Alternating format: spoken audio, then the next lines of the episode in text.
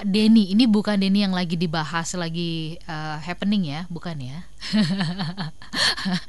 Yang mana sih? Enggak, yang, enggak update ah, nih. Enggak update nih, gitu ya, ya. Habis liburan sih. Pak Deni nanya, sebenarnya gimana sih Pak Eko sama Pak Teguh supaya disiplin nabung itu tiap bulan? Mungkin waktu awal ya gitu ya, tapi nanti yang kedua ketiganya kenapa gagal gitu ya, sehingga kemudian e, menurut Pak Deni gajinya dia bersama dengan hmm. dengan pasangan ini kalau dikumpul-kumpulkan ya sebulan itu sudah lebih dari dua puluh juta okay. gitu ya, tapi kenapa nggak bisa kekumpul, kayaknya kebutuhan e, yang dibayarkan setiap bulan tuh habis-habis malah justru kurang. Apa yang terjadi? Oke, okay. supaya disiplin ya disiplin enggak ya. Jadi pertama gini. Supaya disiplin diselipin, jangan bilang gitu, oh, Pak. Pertama gini. Jadi dari dua puluh juta income Anda berdua, Anda bikin plan. Bisa pakai aplikasinya Halofina. Anda download aplikasi Halofina, terus kalau nggak bisa masuk hubungin customer care-nya misalkan gitu, karena ada beberapa uh, kasus yang nggak bisa masuk, tapi gampang kok ternyata pas dilihat lagi. Tapi yang masuk banyak.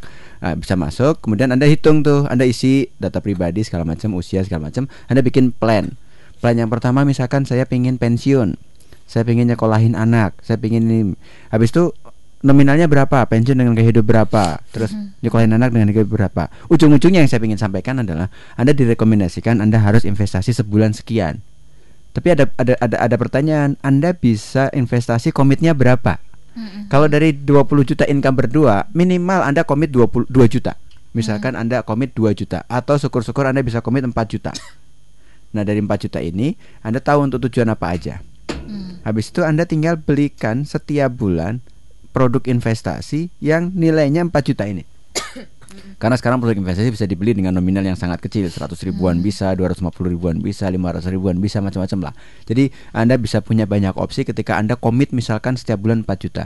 Supaya komit gimana? Nah, hmm. supaya komit setiap tanggal gajian, sebutlah gajian Anda tanggal dua puluh lima, bikin uh, standing instruction ke bank tempat Anda gajian ke rekening investasi Anda. Oke, jadi supaya langsung otomatis ya. Supaya langsung otomatis. Misalkan setiap bulan begitu Anda gajian langsung didebet ke rekening punya siapa? Punya Anda sendiri juga, bukan punya orang lain. Jangan pernah transfer otomatis ke orang lain. Kalau memang eh, kalau produk-produk investasi yang benar sih selalu ke, ke rekening kita sendiri, ke yeah. account kita sendiri. Yeah. Misalkan empat juta. Jadi ketika Anda begitu tanggal dua puluh enam, saldo di rekening itu bukan dua puluh juta lagi. Mm-mm. Tapi enam belas juta. Mm-mm. Nah, dari empat, enam belas juta itu aturlah cukup nggak cukup, harus cukup kan gitu. Hmm. Nah, dari empat juta ini Anda tinggal masuk aplikasi Halofina, mau beliin apa? Setiap bulan saya mau beli reksadana A untuk tujuan pensiun saya, reksadana B untuk tujuan sekolah anak pertama saya kuliah gitu kan. Uh, apa namanya? Nominalnya sekian gitu. Pensiun hmm. nominalnya sekian. Untuk uh, apa ngejar D P rumah nominalnya sekian. Uh, reksadananya reksadana C misalkan gitu. Ah, ada nih. Mm-hmm. Jadi kalau manual biasanya ada malas mm-hmm. dan kecenderungan tidak disiplin itu tinggi. Tapi kalau itu dijalankan oleh mesin, dijalankan oleh robot, itu biasanya akan lebih ini. Jadi begitu Anda tanggal dua puluh enam, gajian Anda tanggal dua puluh lima, pas mau ke A T M tinggal enam belas juta. Jangan kaget, cek aja saldo yang, yang di tempat satunya lagi di rekening investasi Anda. Oh, udah masuk empat jutanya misalkan gitu. Jadi totalnya tetap, tetap dua puluh juta, tapi yang empat juta Anda belikan produk-produk investasi. Oke. Okay. Pak Teguh mungkin eh sorry Pak Eko ingin menambahkan, silakan. Ya, jadi sebetulnya uh, ada dua hal sih kalau menurut saya Mbak Olaya. Kesalahan hmm. orang tidak pernah bisa menabung. Hmm. Itu uh, apalagi kalau gajinya katakanlah relatif besar ya Mbak Olaya. Hmm. Hmm. Itu satu karena memang tidak ada tujuan. Oke. Okay. Kalau orang tidak ada tujuan, seperti layang-layang ya, uang itu bisa mampir di mana saja. Hmm.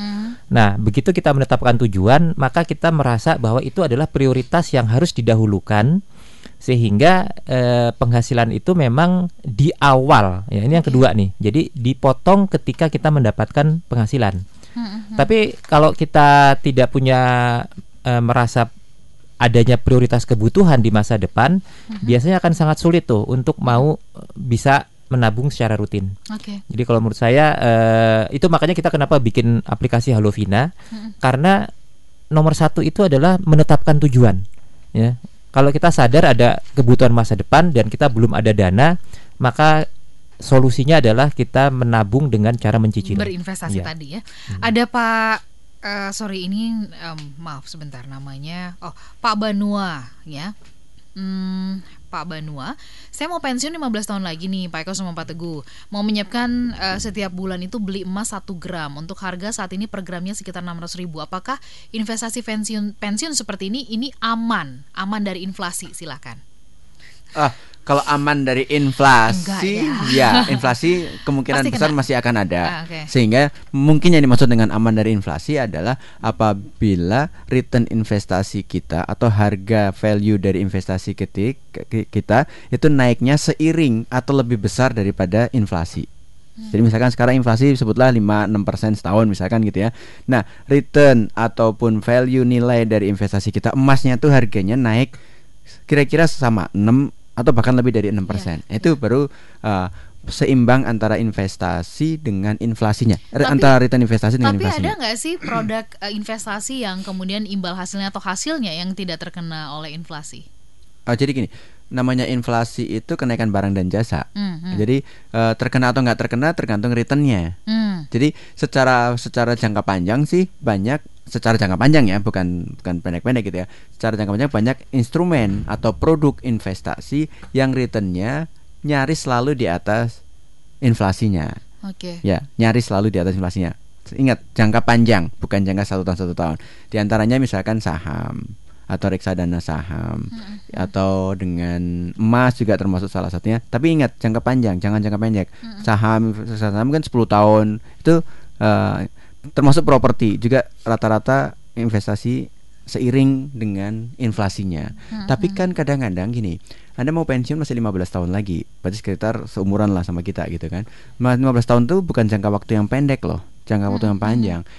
Yang dibutuhkan bukan beat inflasi aja, bukan menyeimbangkan inflasi aja, harus lebih dari itu. Sehingga kemungkinan risikonya juga ada, sehingga diharapkan dengan investasi yang ada sekarang, dengan kemampuan yang sekarang bisa menutup biaya hidup pada saat pensiun nanti. Karena apa? Hmm. Karena kalau kita cuma satu gram emas enam ratus ribu setiap bulan, artinya ketika hanya ngebit, artinya hanya menyeimbangkan dengan inflasi, value enam ratus ribu itu value-nya sama, meskipun secara nominal menjadi misalkan lima juta misalkan gitu ya per bulannya. Tapi per bulan lima juta pada masa mendatang itu sama dengan enam ratus ribu sekarang, kalau hanya seimbang dengan inflasinya. Artinya apa? Anda harus investasi sebesar sebesar biaya hidup Anda hari ini. hmm. Kalau biaya hidup Anda hari ini lima juta misalkan gitu, maka investasi juga lima juta juga. Kalau cuma sekedar sama dengan inv- in- in- inflasinya gitu. Karena bi- hidup kita satu sampai lima belas tahun itu dalam masa produktif, masa pensiunnya dari usia lima puluh lima. Baik. Sampai usia berapa? tujuh puluh lima belas tahun juga okay. gitu. Jadi harus lebih dari tadi, varian produknya memang harus lebih harus lebih banyak kaya, lagi. Ya. Oke. Okay. Pak Eko sama Pak Teguh, kita harus tutup perbincangan kita. Ini smart listener panasnya lama ya. Diesel kayaknya mesinnya. Oke, okay, mungkin bisa juga uh, apa namanya perangkat kami sih yang uh, apa barangkali agak lambat meresponnya gitu yeah. sehingga pertanyaannya baru masuk. Tapi enggak apa-apa, kita masih punya waktu kok minggu depan. Boleh enggak Pak Eko sama Pak Teguh catatannya ya? Kalau seandainya kita sudah uh, menghabiskan banyak uang dan kemudian kita akhirnya ya faktanya adalah kita berhutang, apa yang harus kita lakukan? Ya, yang pertama sadarilah bahwa utang harus dibayar. Uh-huh. Itu pertama. Bukan yalah kita mau ngemplang, enggak enggak keluarkan uh, keluarkan niat untuk jangan sampai ada niat untuk kita ngemplang. Pertama uh-huh. harus dibayar. Cara bayarnya adalah pertama prioritaskan dalam cash flow Anda untuk bayar utang. Uh-huh. Itu pertama. Ketika ada utang itu bermacam-macam, prioritaskan utangnya yang bunganya paling tinggi dulu, hmm. supaya nggak membebani Anda. Okay. Setelah yang bunga paling tinggi bisa kebayar, prioritaskan utang jangka pendek dulu, hmm. karena biasanya jangka panjang nggak begitu ganggu cash flow. Hmm. Dan yang terakhir, kalau memang itu nggak bisa bayar, cari barang-barang di rumah yang nggak kepake, punya motor dua, satunya jual deh kalau memang nggak kepake-pake amat, hmm. untuk menutup utang. Daripada Anda melihara motor yang nggak produktif misalkan gitu, tapi bayar utangnya Anda nggak sanggup, jangan-jangan motornya ditarik juga misalkan. Nah hmm. ini nih harus benar. Jadi harus bayar, prioritaskan bunga tinggi, prioritaskan jangka pendek, cari aset di rumah yang bisa dijual, jual untuk lunasin utang. Hmm. Jangan kemudian Uh, membayar hutang dengan berhutang itu seperti gali lubang tutup lubang. Pak Eko, silahkan. Iya, jadi saya rasa uh, tidak tidak bijak sama sekali ya kalau kita menggali lubang tutup lubang. Uh, justru ini kita ingin mengingatkan bahwa uh, bagaimana cara berhutang ini yang seharusnya kita eh, lakukan dengan baik, karena utang itu bukan hal yang buruk, tetapi bisa menjadi buruk kalau kita tidak eh, benar-benar memanfaatkan utang itu secara dengan eh, dengan bijak, Mbak Ola. Mm-hmm. Terima kasih Pak Eko dan juga Pak Teguh untuk catatannya